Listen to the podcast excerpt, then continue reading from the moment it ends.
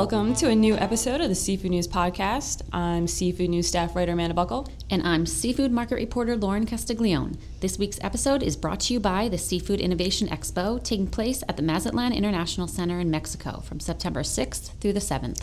Visit expoinnovacionayp.com or email expo at sbs-seafood.com for more information.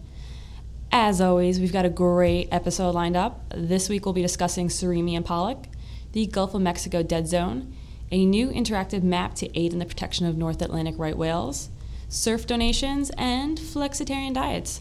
So, Lauren, why don't you kick things off with some news on surimi and pollock? Okay, so we are seeing a lot of movement on single frozen PBO pollock blocks into the B season, which started this month. That is because Alaskans are producing a lot more surimi, or artificial crab, as most of you know, which is made from pollock, and this is taking away production from the block market. The reason we're seeing the spike in Alaskan surimi is because production for the tropical surimi market from Southeast Asia has been really poor due to a few factors. The first being terrible weather. There were about 15 major storms in that region inhibiting fishing efforts, where we usually see about 5 to 7 during the season. So wait, there's normally only 5 to 7 storms and this year there was 15. 15 major storms. Wow. Yeah. N- doesn't leave much time for fishing. No, that's that's over like double. That's nuts. Yeah. Um, the second were that prices were very low, and when prices are low, surimi production drops because focus changes to more valuable species at the time. And finally, fuel prices. The price of fuel is rapidly increasing, which impacts production. Oh, I feel that. I filled up my gas tank the other day and Yeah, no longer. 30 bucks. Nope. So, all of these factors attribute to the Alaskan market taking on surimi production, which takes away from processed blocks, pushing, pushing prices higher.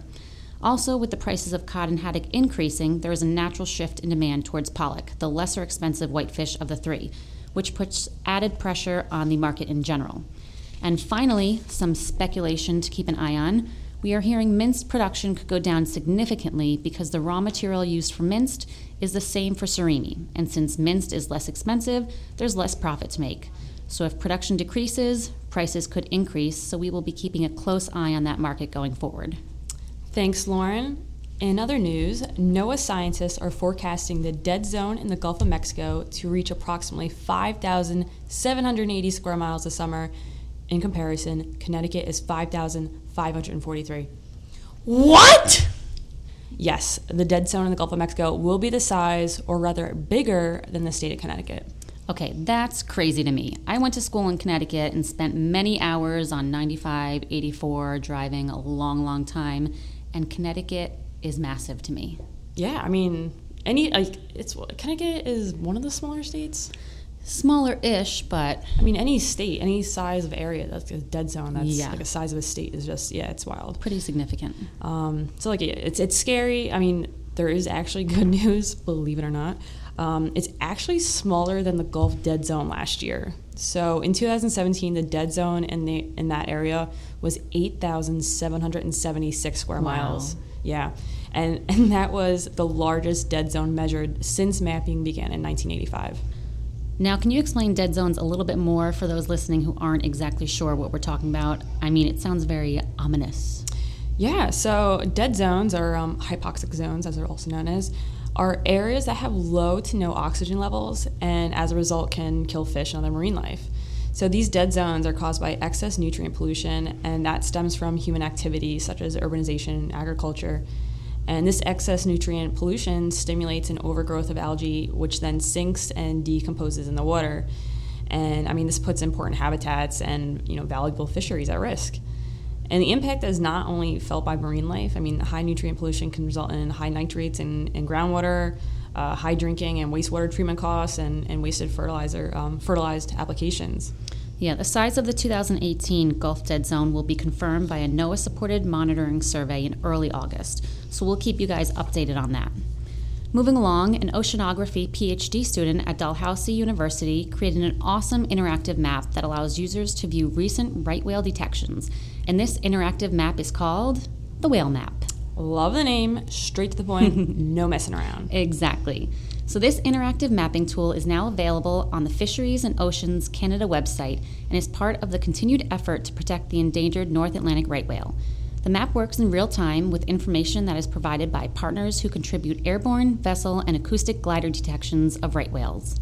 So necessary. I mean, in 2017 alo- alone, we saw 17 North Atlantic right whale deaths, um, and now there's only about 450 left in the world. Yeah, it's a great project that was supported by funding from the Oceans Protection Plan, which works to address threats to marine mammals in Canadian waters. You can check it out at whalemap.ocean.dal.ca. It really is a cool map. Now, on to another cool thing Amazon Smile. Um, now, Amazon Smile has been around since 2013, but I only just found about it. Found out about it now. Um, obviously, I'm not keeping up with everything. But Lauren, have you actually heard about it before? I actually have, and I don't know which uh, charity I'm signed up for. I think I just use a default one, but um, with this upcoming news, I now know what I should switch that to. Yeah. So, I mean, for those who are unfamiliar with it, and thanks, Lauren, for never filling me in on this, um, Amazon Smile is a site that's operated by e commerce giant Amazon, uh, Amazon, like surprise, surprise, Amazon, Amazon Smile. Um, but Amazon Smile features the same products and prices, but at the same time donates 0.5% of your purchase to a charitable organization of your choice. And yeah, normally when I get to choose a charity of my choice, I donate to animals. I think about all those homeless animals out there, and mm-hmm. Sarah McLachlan comes right. out of my brain, and I'm just like, give the puppies and kittens all my money. But um, the Seafood Industry Research Fund, SURF, they just registered with Amazon Smile, and it they are, I mean, fantastic. So now whenever I shop on Amazon, I'll get to donate to them. Yeah, and donating is very simple. Instead of visiting Amazon.com, an account owner just has to log in through smile.amazon.com. Once logged into the site, search for Seafood Industry Research Fund. The site operates exactly as Amazon.com, but product details will display text that reads Eligible for Amazon Smile donation. The process donates 0.5% on all eligible purchases at no additional cost, and SURF will use those donations toward funding innovative, industry improving products. Yeah, and make sure you search for you know seafood industry research fund. Uh, I actually tried searching for SURF the first time around, and I got this like you know this undercover detective agency. it was it was very strange. So you actually have to search for the whole um, the whole name. Um, but I love it. I'm I'm ready to. I'm always on Amazon. I I mean, who isn't? Yeah. So it's a it's a great. I mean, and all you have to do is just type in an extra word into yeah, your, your browser. My user, your browser. Uh, maybe Sean, you can edit that out.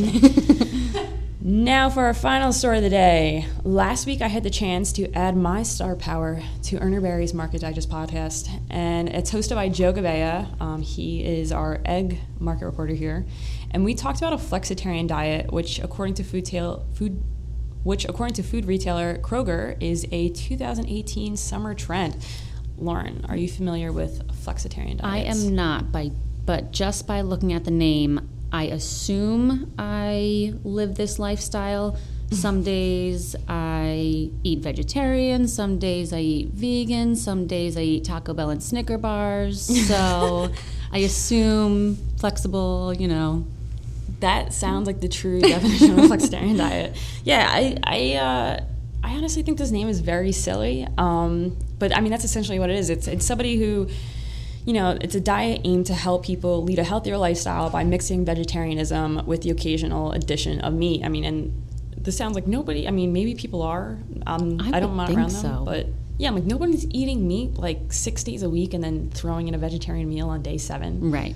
You know, so I feel like mostly everybody is flexitarian, um, but I guess it's for people that you know as a former vegetarian, I was a vegetarian for ten years before I started um, become well, before I became a pescatarian, mm-hmm. uh, and you know people get upset if like I mean I've never done this because I always like didn't like meat to begin with, but you can't be a vegetarian and then go order a hamburger, right? Yeah. so I guess now these people are saying, well, I'm a flexitarian, you know. But if I was a waiter, I would just roll my eyes personally. I'd be like, so you people who everything. just need the label, yeah, like so you eat everything, you're fine, yeah. you know.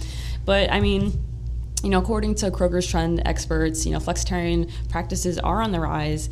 And, um, you know, it's people who want to follow a mostly vegetarian lifestyle, but, you know, occasionally enjoy dairy, meat, fish, and poultry. You know, and, and I get it with summer upon us. You know, you're going to a, a barbecue. You're you're not going to want to just you know have you the salad, the the the burgers on the grill. No, it's silly. And then and same thing with vacations. You you're going out. You're not gonna. I mean, I know there's much more than just having a salad Um, you know, but if you're going out and you're going to a fancy steakhouse on, on vacation, like I get it. You know, there, there's those are cheat days. Um, so it's a it's a cool diet to follow, and um, I just want to say that uh, you know if if you're choosing to eat seafood on your cheat days with this flexitarian diet, um, I mean, which is basically just a pescatarian diet, uh, you should definitely visit dishonfish.com. And uh, it's um, run by uh, NFI, the National Fisheries Institute, and you can check out some really fantastic recipes. And they have videos on there as well if you're more of a visual person. Um, but it's obviously very important to have seafood in your diet. I mean, for starters, seafood is, is high in protein, you know, and, and if you're a vegetarian, some vegetarians develop a protein deficiency. So the body needs protein to not only you know produce important molecules in your body, but also reduce body fat. You know, and then there's of course there's the vitamins and minerals that are found in seafood. You know, salmon, king crab, shrimp, clam scallops. They all provide vitamin B12, which gives you brain power and promotes red blood cell production. And of course, you can't forget about the omega 3 fatty acids that are found in seafood. Um, omega 3s can be found in herring, salmon, mackerel, and bluefin tuna, and they aid with brain and eye development. So definitely, you know, choose Good for to- everybody. yeah, throw some fish on the grill this summer, and then listen to our previous podcast to find out more on how to grill your seafood. Exactly. So, And that wraps up our show for the week. Once again, this week's episode was brought to you by the Seafood Innovation Expo. Thanks for tuning in, and we'll see you back here next week. bye bye.